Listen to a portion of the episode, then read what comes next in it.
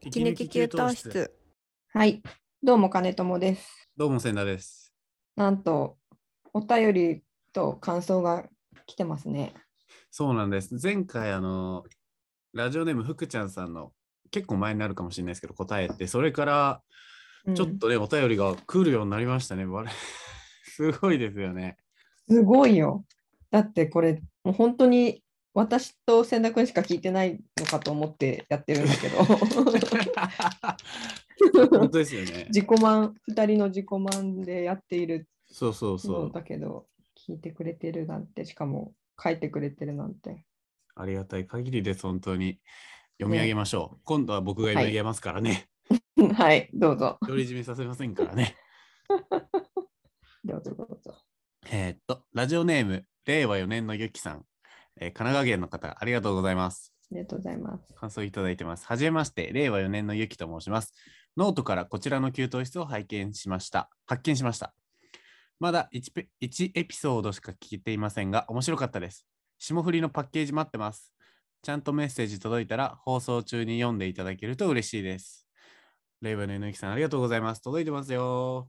いやーいいラジオネームですね。ラジオネームですねノートはあれ、多分僕が書いたノートですかね。素晴らしい。こうで、その令和4年のゆきさん、実はもう 数日後にもう一個お便りくれてるんですよね。うん。息抜き給湯室の金友さん、千田さん、おはようございます。えージングルの回、面白かったです。2つ目の睡眠導入バージョン、良かったです。えー 自販機の音取ってる絵、美容にかける思いを感じました。過去ノート見たぞ。桜も満開ですね。では、良い一日を。優しい。もうなんか、すごくないですか？お文通ですか？すごいですね。ジングルの回面白かったです。睡眠導入バージョンね、なんか、あれ僕、編集しながら思ったんですけど、やっぱり、金友さんがすごいいい音源を上げてくれたじゃないですか。そうですかね。そうです。はいい、や、あれをちゃんと上手に料理できなかった僕の手腕不足を後でちょっと猛省して、いや、あれは、あれをもっとこう、多分上手い人がやったら、あれも素晴らしいジングルにするんだろうなと思って、ちょっとね、なんか自分の実力不足を感じました。いやーすごいな。千田君のそういう姿勢が素晴らしいね。いや本当にそのね、いやーすごいさ、ちゃんと、はいそんなことないのに自分がもっとできることはないかってさ、結構探すしさ、おうちょっと自信があるところでもちゃんとさ、人の意見とか聞こうとするじゃん。おう本当ですかそれね、できないんですよ、なかなか。本当ですか？すごいと思うよ。リスナーの皆さん聞きましたか今の？本当なんか、千田家の育て方教えてほしい。あのお父さんとお母さんに出てきてほしいよ。あれ、金友さんは千田みたいな息子に育てたいってことですか？あ、そうそう、結構あるよ。なんかもうさ、そういう、そうなんだよ、そういう目になってくるんだよ。うんあの、あ、こう素晴らしい人に出会うと、どうやったらこう、いい意味ではい。親御さんに会ってみたいっていうか、えー、いやー、めちゃくちゃ嬉しい。いやー、自分ではなんか別にそんなつもりは全くないんですけど、いや、ない、わかんないよね、自分だと。そうだから本人に聞いてもわかんないから、あの、育ててくれた人たちに話を聞きたくなる。なもうだから、さ、羽生結弦選手とかさ、ああいうなんかすごい人たちとか、はいはい時々さ、スポーツ選手とかも親がな,、うんま、なんか育て方の育児本とか出す。ありますね、ありますね。あれはね、買うわ、うまいわ。読んじゃうんだ。いやいや、そう、気になるもいやー、やっぱりでも気になりますよね。だって、子育てって、他者事例とか調べらんない。私でわかんそうなんですよ。で、まあ、でほぼね、参考に、なんだろう、まるまる参考にはならないから、なんだろう、ちょっとずつこう、多分うん丸丸コピーはできないし、うん。いろんな話を聞くしかないし、なんか教科書もないしさ。そうなんだよね。なんか そういう気持ちになっちゃうんですよ。そんなや気持ちであの生きたことないでしょないですよ。さなるわけないじゃないですか。う。なるよ。いや、ちょっとまだそこまで考えたことないな。もうこの回も話そうと思えばできるよ。あの親目線でうん。まさとくんの素晴らしさっていうの。誰ともだからお母さん呼んできてよとか言って。お母さん、あーリスコ、リスコ、僕のお母さんリスコって言うんですけど、お母さん呼ぶのはよ。家族呼びすぎ問題。ちょっと令和のゆきさんのコメントから、全然発展しましたが。マサト少年の育て方に 話が飛んでしまいましたが。っとまた今度じゃあ話しましょうか、そういう話も。うん。はい。で、もう一個ね、コメント。あそうそうそう感想がねもう一件来てまして、あ、じゃあ今度、米友さん読んでもいいですよ。譲ります。はいこれはコメノートのコメント欄に、あ、そっか、それもあるのか。えっと、これは読みます。猫さん、はいえーこんにちは。私もつい最近、ポッドキャストを始めました。編集はお友達がやってくれていて、私は喋るだけですが、やる前は緊張するので、音声や動画は苦手だなと思っていたのですが、やってみたら収録が楽しくって、息抜き給湯室楽しく聞かせていただきました。ジングルも素敵ですね。私もジングルを作りたくなりました。番組名やジングルの作成過程を発表してくれるところや、お二人で入力競争をしているところが面白かったです。いただきました。ありがとうございます。ありがとうございます。なんとなく私はこの方かなというのは、浮かんでいるんですがそうそう。いや、嬉しいですね。ありがたいですね。具体的ですね、感想がい。や、そうそうそう。なんか本当に聞いてくれてんだなって。どこそこが楽しいまで言ってくれると いいですね。ねありがたい。フィードバックにもなるっていう。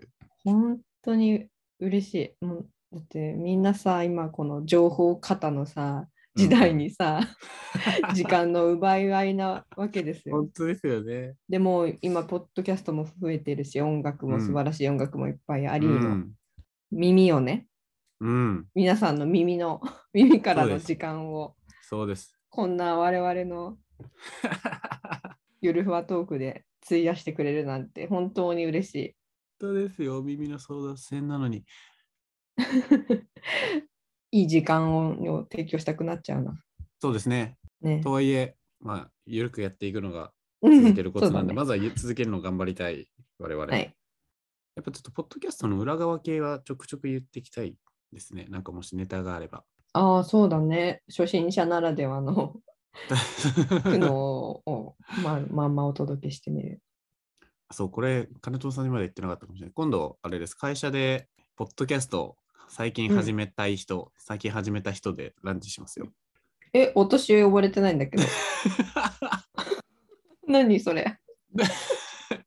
いや、なんかその、いや、まあ最近、ポッドキャストをやってるって、まあ、社内でもうん。言ってるじゃないですか。なんで、なんか、あの、千田君、ポッドキャストのやり方教えてよっていうふうにうん声かけてくださる方が、まあ、うんいらっしゃったんで、まあ、その、最近始めた人とかに、ちょっとうん。なんかランチ食べながらそういう話をみんなでしようみたいな。うん。金友さんも呼びますね。呼んで、事後。やるんですよって。今聞いたわ。まあいいや。事後です。今聞いたから、ねよしとしよはい。ちょっとそんな感じでやります。う。はい。というのが来つつ、今日はすごいです。コメント、コメントがすごいです。もう一件来てます。1週間ですよ。これ、1週間の間ですよ。やばいな。えーっと、最後、ラジオネームきなこもちさん、えーいつも楽しく拝聴しています。給湯室というポッドキャストにぴったりな空間がコンセプトで非常に落ち着きます。自分は今、ありがたいことに好きな仕事に携わらせていただいており、将来は海外で働きたいなと年々楽しみが増えていますうん。ふと学生時代を思い出すと、不安や悩みが多く、今とは全く違う将来を想像していたなと思ったりします。そこで、お二人は学生の頃、自分はどんな大人になることを想像していたでしょうか？今のギャップや他にどんな選択肢があったかをぜひお聞きしたいです。えーラジオネームきなこもちさん、ありがとうございます。ありがとうございます。なに？これは。ごめんなさい。ちょっと、某ポッドキャストの真似をして言ってみたかっただけです。ポッドキャストが気になる方は、どんぐり FM と調べてみてください。はい、すいません。夏目ぐさんの真似をしました。はい、これは、つまり、学生や学生の頃、自分がどんな大人になるかを想像していたからですね。うん、割とあれなんですかね。このきなこもちさんは、年代的に20代真ん中ぐらいなのかなって、なんかこのうん、内内容から想像をしているですね、ですね。か。金友さんって、ふと学生時代思い出したりするんですか？ふとするかもね。年に2回ぐらいはするかな。少ねえ、やっぱ。あんまりないけど。いやそうですよね。もう、そう。20、ん？大学生って21とか2で卒業するんだもんね。22で卒業ですかいいね。か。15年経ってしまった。Now。なのであんまりふ頻繁には思い返さないけど、けど、けど、学生の頃自分がどんな大人になるか想像していたでしょうか？今とのギャップやどんな選択肢があったのかっうん。ていうと、もう1ミリも想像してない今。え、あ、そうなんですか？いや、全然もう離れ離れるというか、あんまりそんなに30歳、40歳でどうなりたいとか考えてなかった。ああ、まあ確かにそうですね。いまだにわかんないよね。学生時代、例えばその大学1年生とか2年の時は、金友さんはどういう職に就くとかは考えてたんですか、じゃあ？